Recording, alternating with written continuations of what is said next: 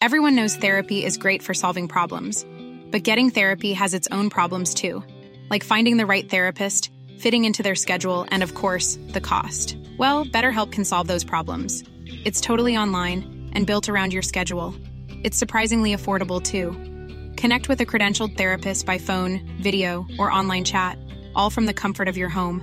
Visit betterhelp.com to learn more and save 10% on your first month.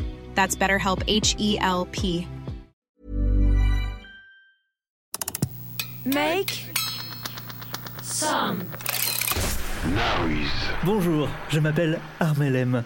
Dans ce podcast, nous vous donnons au moins 5 bonnes raisons de rester calme et détendu, des raisons trouvées en fouillant dans l'actu.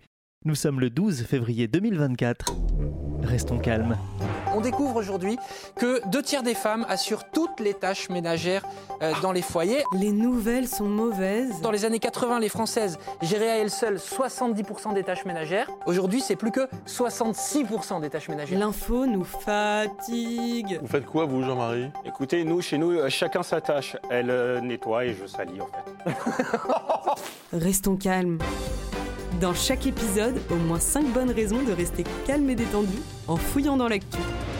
Un petit extrait de la nouvelle matinale de TF1 à l'instant. Il était question d'une, enquête d'opinion commandée par une marque de produits d'entretien. Alors selon cette enquête, deux tiers des femmes interrogées assurent toutes les tâches ménagères de la maison dans les couples hétéros. Je vous rappelle l'objectif, hein, que chacun des deux partenaires assure la moitié des coups d'éponge et de serpillière. Euh, on n'y est pas encore, apparemment. À part ça, je suis très heureux de vous retrouver pour un nouvel épisode de Restons calmes, un épisode exceptionnellement enregistré dans une chambre d'hôtel euh, à Clermont-Ferrand à l'occasion du Festival international du court-métrage. Une 46e édition largement tournée vers le cinéma au féminin avec un jury 100% féminin chargé de départager les plus de 130 films en compétition, une rétrospective insoumise, un focus sur les femmes européennes à la caméra ou encore une séance Bloody Girls. Ces 130 films en compétition ont été choisis parmi 9400 films reçus. Ça fait quand même beaucoup de films à regarder pour l'équipe du festival. J'espère qu'ils aiment bien les courts-métrages. Au sommaire de ce nouvel épisode, en quasi-direct de Clermont-Ferrand, un remaniement terminé, une loi pour protéger les enfants sur les réseaux sociaux, des médailles olympiques avec des bouts de tour Eiffel dedans, Agathe Lévesque, porte-parole de la génération énervée qui est visiblement énervée, et une invitée, Aurélie Renorn, réalisatrice, comédienne et membre du jury du festival de Clermont-Ferrand. Restons calmes. Un podcast à respirer profondément chaque matin dès 7h. Parmi les films primés samedi soir au Festival du court-métrage de Clermont, j'ai vu Le visage du diable de Julia Kowalski. C'est ce film qui a remporté le Grand Prix dans la compétition nationale. Nous saluons un film qui nous aide à penser ce qui enferme et limite le corps féminin au moyen d'une mise en scène viscérale et habitée qui nous invite à entrer littéralement en transe. Iris Bray, membre du jury. Transi donc par la radicalité de l'écriture, par la texture de l'image, par la musique métallique. Ça fait pleurer. Je suis tellement heureuse. Par le jeu possédé de l'interprète Maria Frobel, nous récompensons un film qui propose de trouver nos propres stratégies de résistance pour toucher notre désir et le libérer. Le Grand Prix est attribué à J'ai vu le visage du diable, Julia Kowalski. Voilà donc les quelques mots que qu'a prononcé Iris Bray, membre du jury à l'occasion de, de, la remise de ce prix. J'ai vu le visage du diable de Julia Kowalski, l'un des films primés ce week-end à Clermont. Voilà, et euh, j'ai voulu faire un film euh, sensible et politique et à la fois intime et universel. Je suis vraiment comblée qu'il vous ait plu et, et bah, je sais pas, je peux finir par gloire à Satan. voilà. En France notamment, vous avez des patrons qui disent bah, l'environnement économique se dégrade, je vais peut-être pas investir sur l'avenir. Les nouvelles sont mauvaises, l'info vous fatigue et votre patron est un con. Reposez cette bouteille, l'alcool n'est pas la solution. Restons calmes. J'ai le plaisir d'accueillir une réalisatrice, scénariste, comédienne qui, a priori, euh, a toutes les raisons d'être calme et détendue dans un festival de cinéma, sauf qu'elle est membre du jury, et ça, c'est peut-être un peu stressant. Aurélie Renorn, bonjour. Bonjour. Comment ça va? Eh ben, euh, ça va bien. Euh, je cache pas le fait qu'au bout d'une semaine de festival, euh, les valises sous les yeux euh, commencent vraiment à être chargées, quoi. Je pense que j'ai 24 kilos de cernes sous chaque œil. Mais voilà, non, à part ça, l'enthousiasme est le même, quoi. Et je suis trop contente d'être là. Vous êtes une habituée du festival du court métrage de, de Clermont. L'un de vos films, Son Altesse Protocole, a été primé en 2022. Un film sur le travail précaire dans le cadre d'un parquet d'attractions avec un lutin qui fume par les yeux et d'autres galères de costumes. Alors vous venez ici pour le boulot ou pour le, pour le plaisir? Bah quand même pour le plaisir parce que même si la tâche de jury national, c'est, je la prends très au sérieux. Euh, et j'essaye quand même d'être un peu à la hauteur euh, des 45 euh, films qu'on a découverts cette semaine. En termes d'éveil, c'est quand même un plaisir absolu de faire ça comme ça. Donc non, non, je le prends plutôt comme un plaisir sérieux ou un, je sais pas, un, devoir chouette.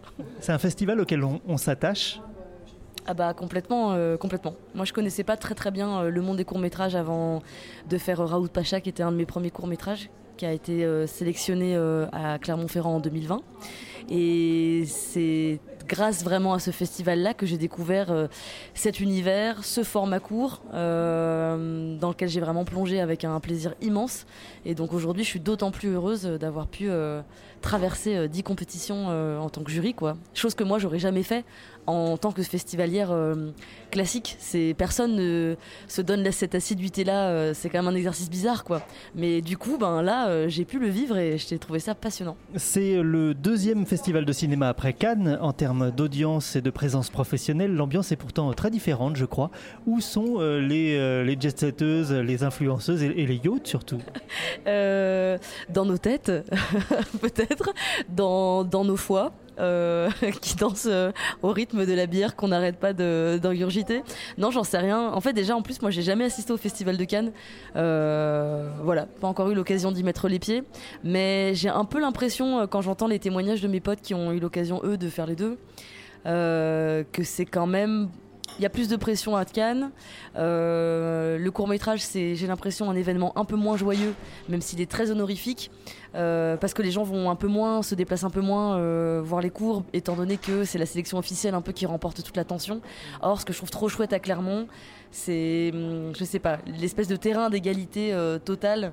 Euh, à travers lequel on peut découvrir tous ces films-là. Ce ne sont que des courts-métrages, donc c'est vraiment, il est à la fête, quoi. C'est, il est à l'honneur et on peut plonger avec plaisir dans toutes les compétitions différentes, ou les rétrospectives, ou euh, tout ça, quoi.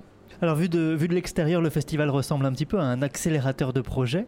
Euh, c'est grâce par exemple à un premier film primé que vous avez pu tourner le suivant, je crois. Oui, c'est exactement ça. Euh, bah, donc ce fameux Raoult Pacha présenté en 2020 euh, a remporté deux prix, dont euh, le prix Canal+, qui donc était un préachat pour mon prochain court métrage. Donc c'est vraiment avec ce prix-là que j'ai pu réaliser son Altesse Protocole. Et je pense que quand même, ça a été ouais, un, grand accélérateur de financement. Parce que mine de rien, avoir un, préachat d'une chaîne, je crois que ça met pas mal en confiance euh, derrière, euh, je sais pas, que ce soit les régions ou d'autres aides qu'on pourrait espérer avoir. Donc c'était euh, une marque d'encouragement énorme. Vraiment, moi, ça m'a énormément aidé. Le, cinéma, ça commence souvent par un parcours, un parcours du combattant pour, aller chercher des financements.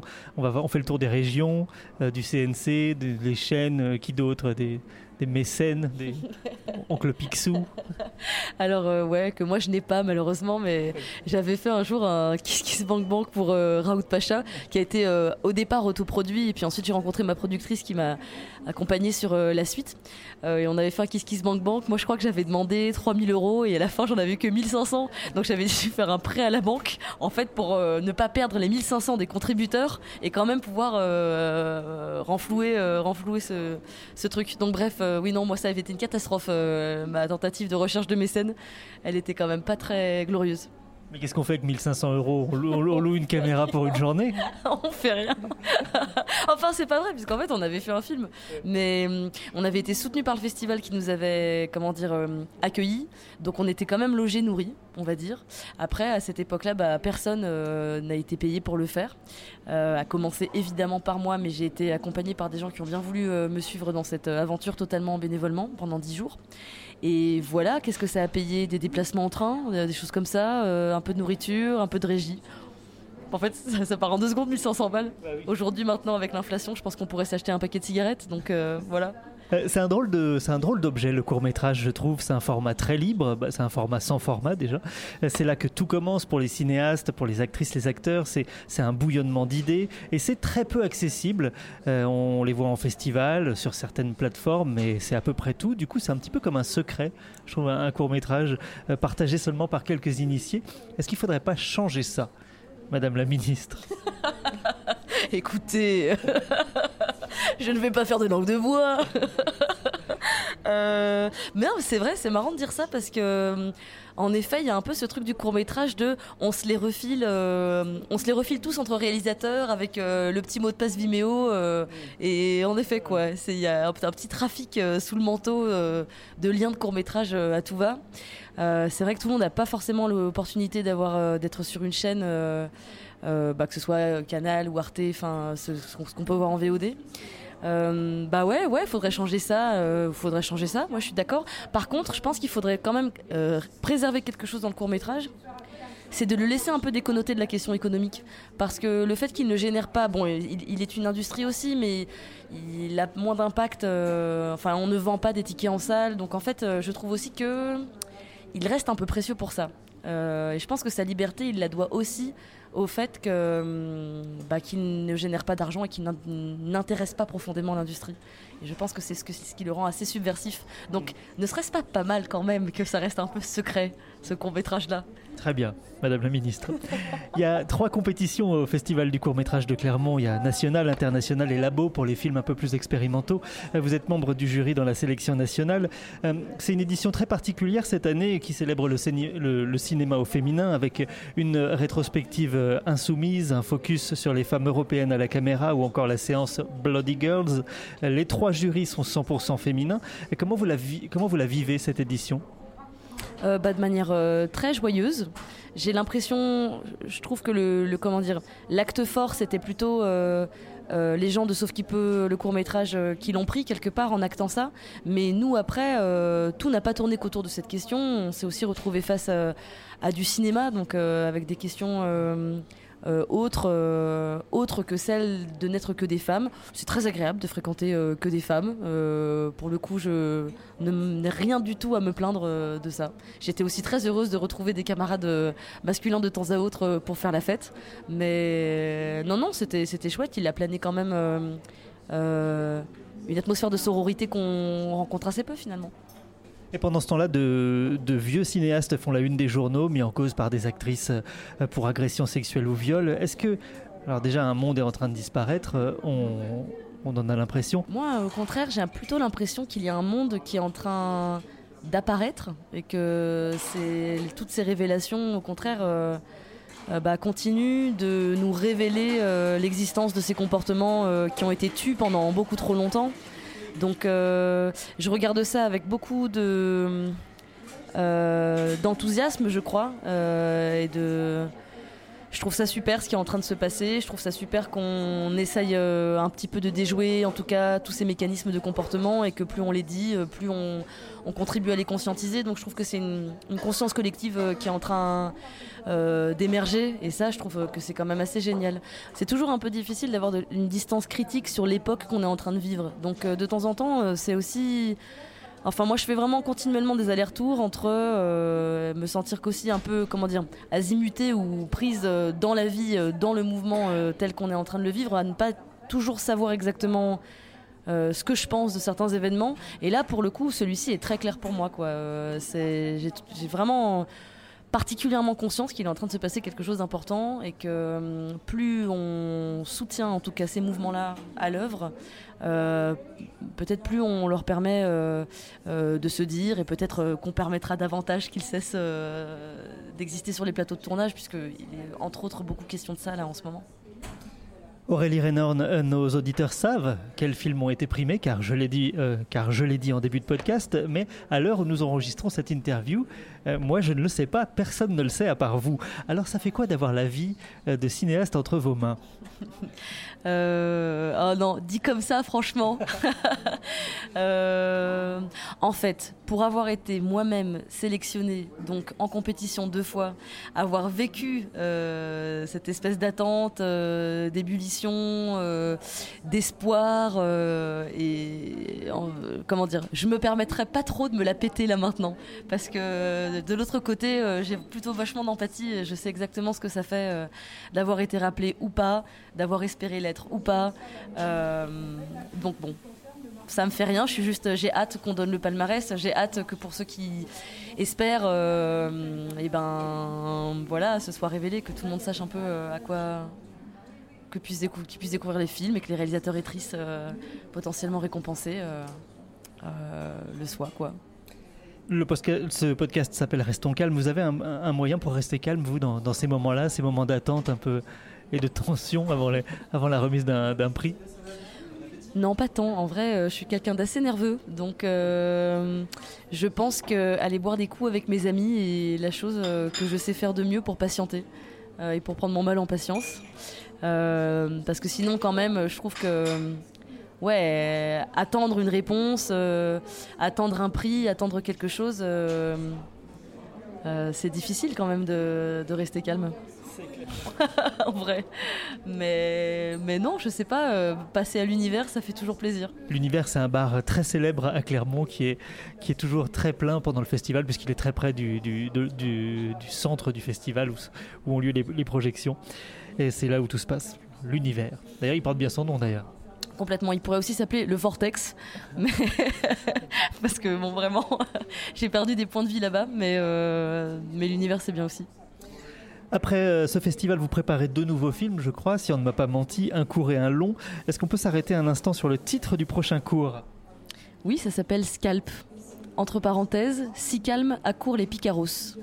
Il s'agit d'une euh, espèce d'épopée picaresque, euh, c'est-à-dire euh, c'est un homme, un espèce de châtelain un peu farfelu de 38 ans, qu'on comprend au début du film qu'il est complètement inadapté au, monde contemporain, et on lui confie en fait la tâche de ramener une petite fille, d'accompagner une petite fille dans la montagne qui doit disperser les cendres de son père. Or, ce mec ne sait ni exactement comment s'adresser à un enfant, en quoi ça consiste, ni en quoi consiste une randonnée, ni consiste en quoi, en, quoi consiste une carte hygiène.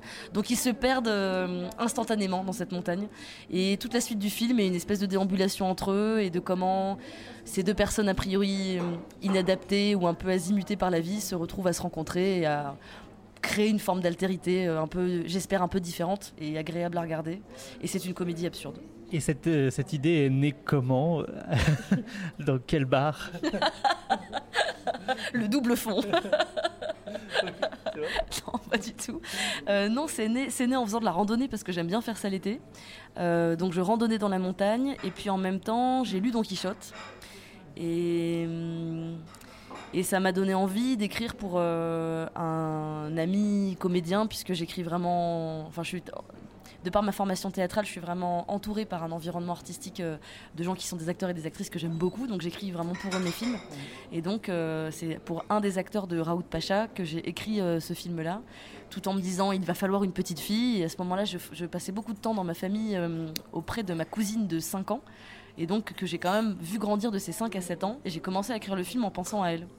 Et euh, bon, elle m'a complètement, elle m'a bâché, elle m'a clairement dit qu'elle voulait pas jouer dans le film parce qu'elle était trop timide et donc je me suis mise à organiser un casting pour trouver une petite et mais voilà, j'étais très attachée au départ à l'idée de partager ça avec elle ou d'écrire pour elle et de l'écrire pour Adrien, euh, voilà, sur fond de montagne et sur fond de, de petite épopée, euh, voilà. Aurélie Renorn, membre du jury du Festival du court-métrage de Clermont-Ferrand. Merci beaucoup d'avoir partagé ces quelques minutes avec nous. Merci beaucoup pour cette invitation.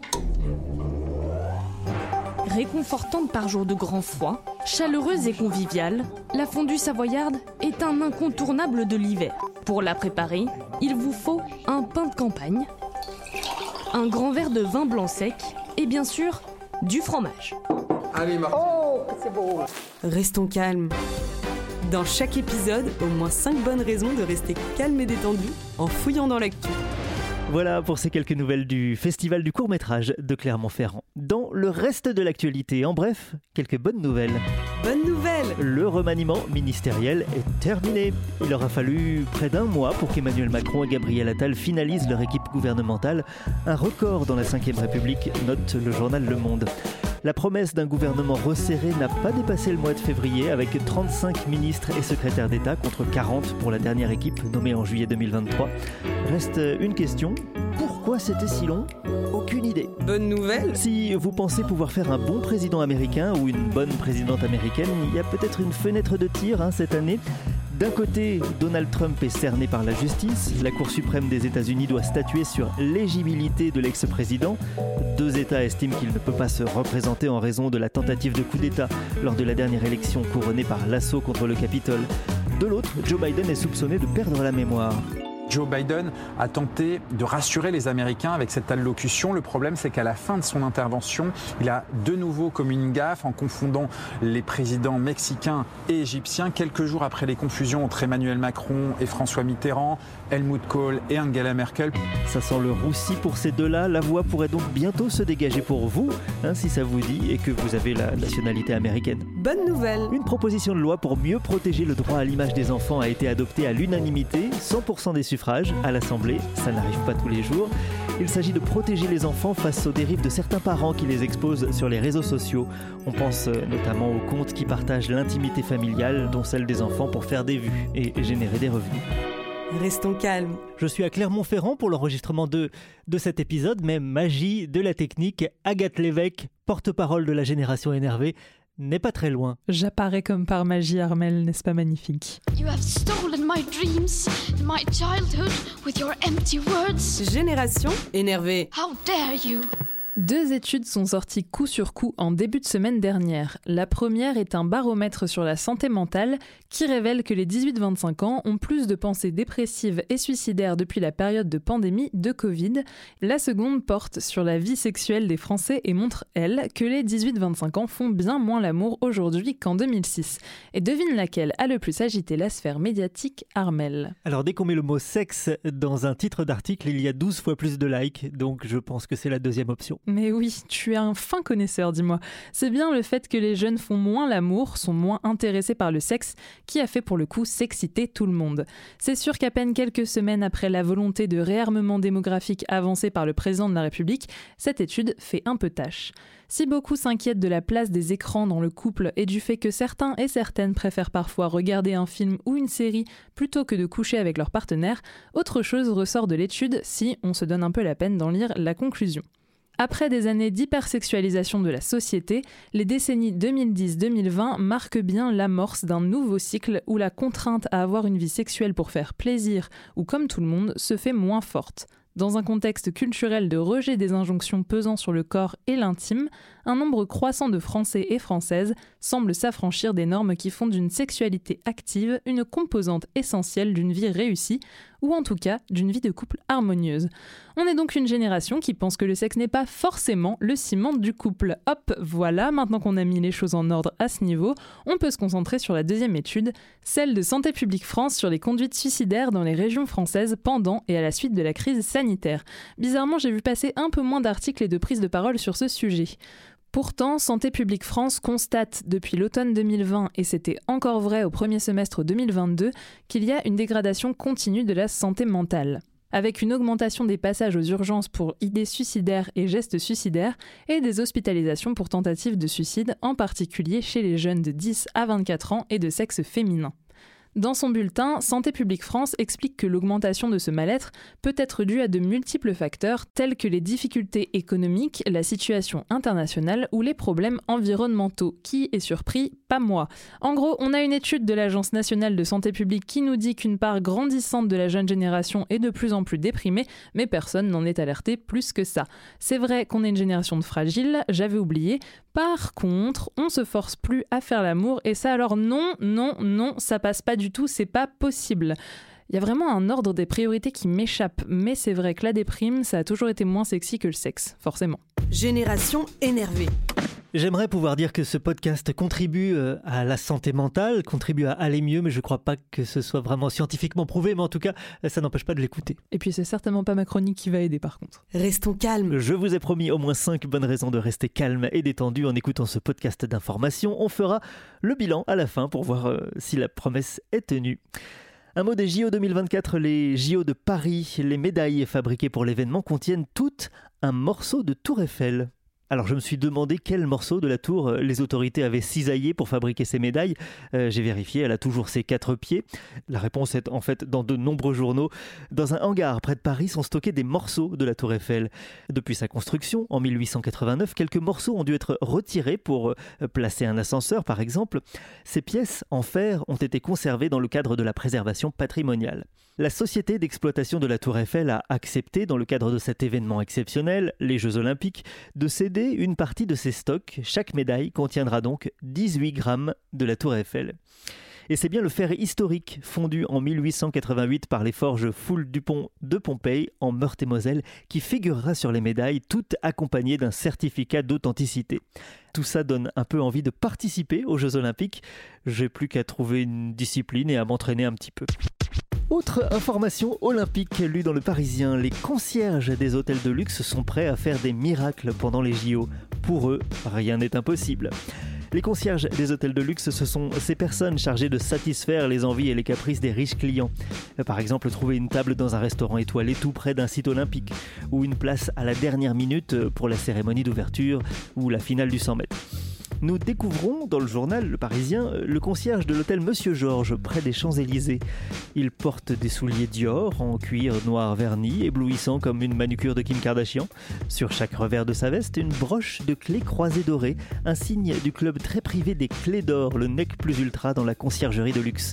On le surnomme parfois Huggy les bons tuyaux, en référence au personnage de la série Starsky et Hutch.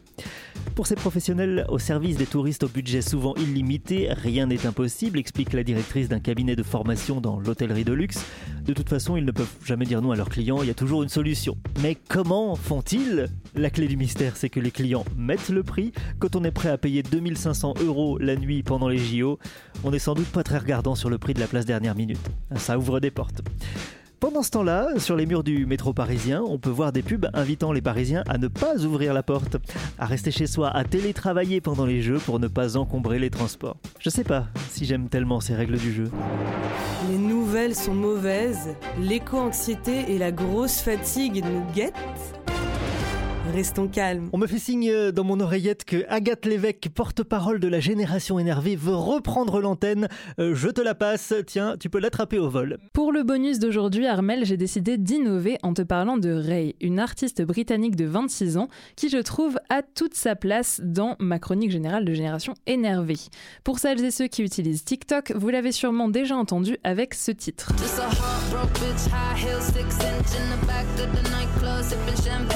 Il y a presque un an pile, elle sort l'album My 21st Century Blues, traduisez mon blues du 21e siècle, sur lequel on retrouve des titres comme Body Dysmorphia,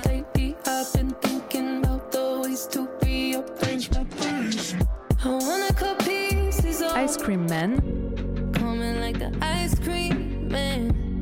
ou encore Environmental Anxiety.